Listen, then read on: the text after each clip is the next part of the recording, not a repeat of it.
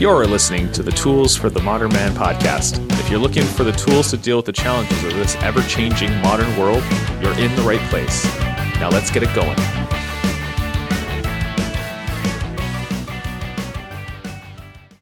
Welcome to the Tools for the Modern Man podcast. I'm your host, Pete Beskas, and today I'm going to talk about what men fear most.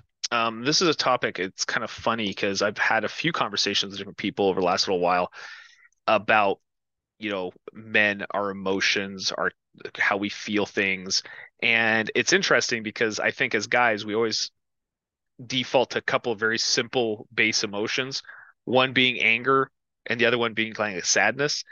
But we don't really talk about fear although that is the underpinning on all the negative things that happen to us or we create in our lives.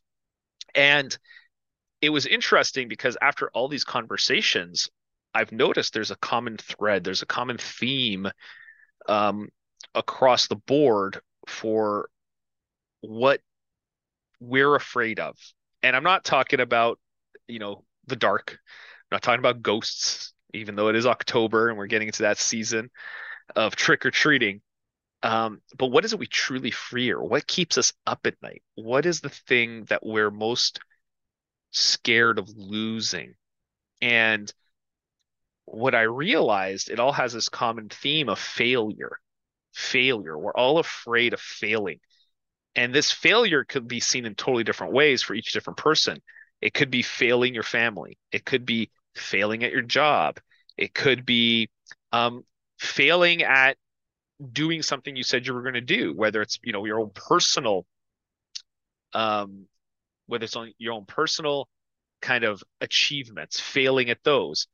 And what happens with failure is that it brings up a lot of other feelings. And because we don't, uh, you know, we're not trained to understand our feelings very well growing up and at, into adulthood, we always settled back on like two feelings anger or sadness, right? We're either sad.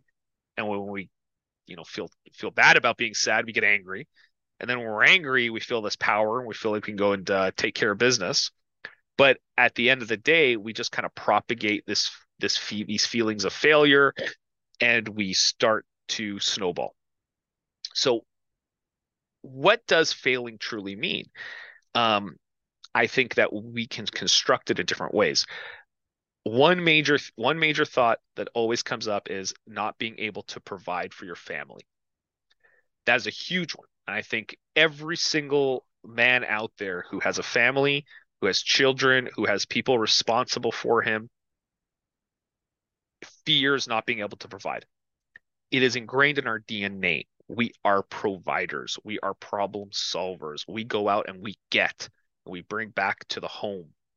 And when we can't do that, or we start to, or when things start to erode that confidence, we start to have these feelings of failure. I failed them. I failed my wife. I failed my kids. I failed myself. I failed my parents. I failed my friends. I failed my boss. So we put an enormous amount of pressure on ourselves to never fail, to not let anyone down. And what does that mean? What does that do? Well, that brings up all of these unknown feelings that we can't describe, but I've spent enough time thinking about them that I have I finally put names to them. And every woman who might be listening already knows these names, and all the guys kind of know them in theory. It's guilt, shame, and judgment. And when you don't feel like you're providing, when you fear you're failing, when you have that thought in your head of, I'm not able to provide for my family, I'm a failure, you start to feel guilty. You start to really, you know, you start to say, like, I can't believe I'm doing this. Then the shame comes in, which is, you're not good enough. That's one of my favorite lines to tell myself is I'm not good enough. I need to do more. Right. And then the judgment, which is you need to do more. Um, the judgment creeps in, which starts to starts with yourself. And then I've talked about judgment in the past. It starts to expand to the people around you. So because these thoughts come in all the time when we are starting to feel on the you know in that whole failure kind of place or i'm not providing enough what does this do to you? What does this do to how you show up and how you act? Well, I've noticed it comes up in a way that we end up playing defensively. We end up trying to protect what we currently have and we hold on really, really tight. I am a perfect example of this. Um, you know, I'll bring up finances, for example. Um, I stress about money. Funny enough, I'm not the only one who stresses about money.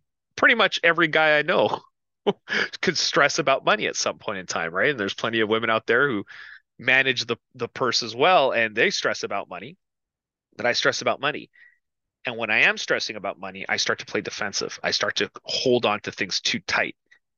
I start to look at where I'm set, set where I'm spending, where you're spending, where the kids are spending, where the house is spending.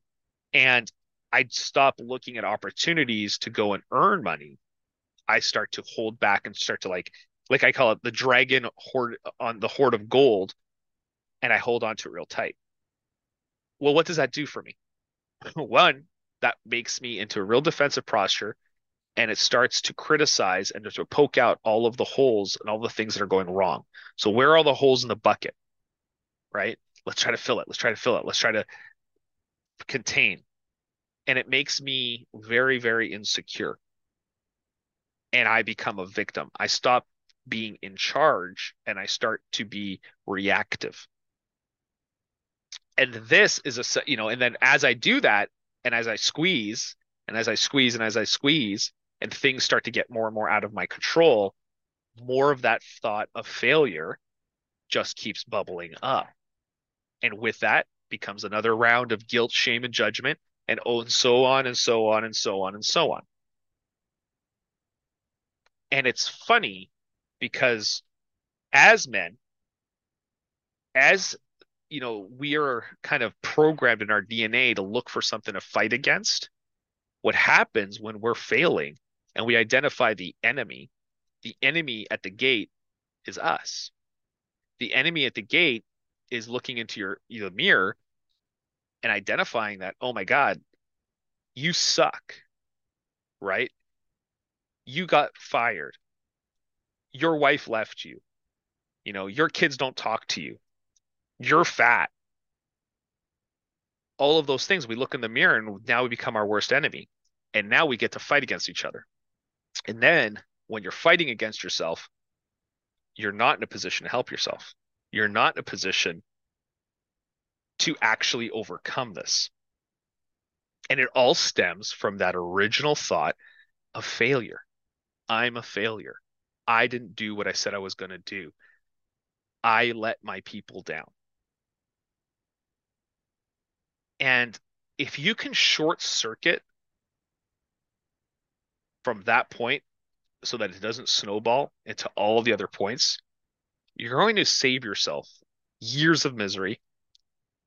And you're probably going to put yourself in a position, not probably, you are going to put yourself in a position to fix it faster and get the help you need because you won't be judging yourself for needing the help. And that help can come in a multitude of different ways.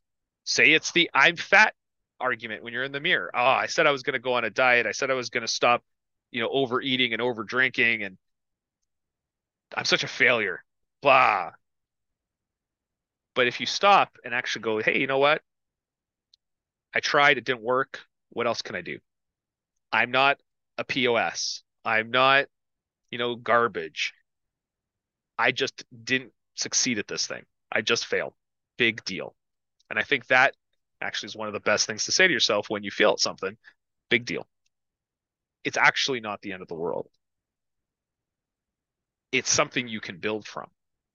Even if it's serious, even if it's something like your wife coming up and saying, I don't want to be with you anymore.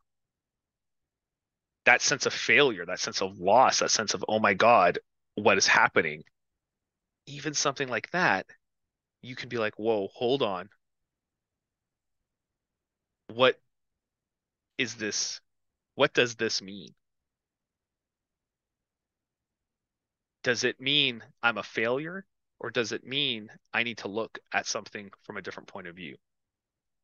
And it's hard. And it's hard when it's a bigger issue. It's hard when we're overwhelmed by feelings that we don't know how to describe, we don't know how to handle, we don't know how to internalize, we don't know how to deal with. And it's hard because we've never been told that these are the feelings that come up and that it's okay to process them, but it's not okay to propagate them.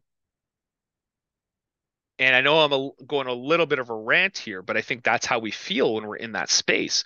It's all jumbled, it's all frantic, it's all coming at you a thousand different miles an hour. And so it's really important to kind of slow things down and start by looking at the fear of failure. What does it mean that if something happens? Is it mean that I'm a failure? Does it mean that I can't get up and try again? Does it mean that I'm not worthy of going after what I want to go after? And when you're in that fear of failure, you're not moving yourself forward into a place of action. You're not moving yourself forward into a, a place of hope, confidence. That's what happens when you're sitting in your fear and all those negative other feelings that come from it. Confidence is where we always want to get to. Confidence is what people find attractive about us confidence is what makes you go get that job. It's what makes you go get that girl. It's what makes you go and step outside of your comfort zone. But when you're fearful, there is no confidence. Another thought, another word that I love is courage. And courage is action in the presence of fear. And if failing is our number one fear. Action in the face of failure is true courage. And with courage, we build our confidence. And with courage, we can lead. And with courage, we can overcome and we can be resilient. But that's only if you can identify what you're going you're going up against. And our biggest fear is failure well, that's what we have to steel ourselves against. How do we handle failure? How do we handle that internal dialogue that beats up on ourselves any anytime something doesn't go our way? And it's through compassion. And it's through being able to accept that sometimes things don't go your way. Sometimes people will leave. Sometimes jobs will disappear. Sometimes a good opportunity turns into a bad opportunity but it doesn't mean that you're not worthy. It doesn't mean that you shouldn't try again. And it doesn't mean that you need to beat up on yourself enough times until you're now, you know, punished enough for failing. So, with that, I really hope this kind of brings up some different ideas, different feelings in you, different ways of looking at things. Um, I've done a lot of work trying to identify, especially when those times are the, those fear of failures, the fear that I'm feeling people around me. You know, I always know that I'm trying my best, that it's the best I can do right now. It's not maybe the best I can do forever. It's not the best that I did 10 years ago, but for right now, this is the best I can do. And as long as I can look in the mirror and think that this is the best I can do right now, that's perfect keep going and keep going and keep going because it's not a race, it's a marathon, right? It's not a sprint.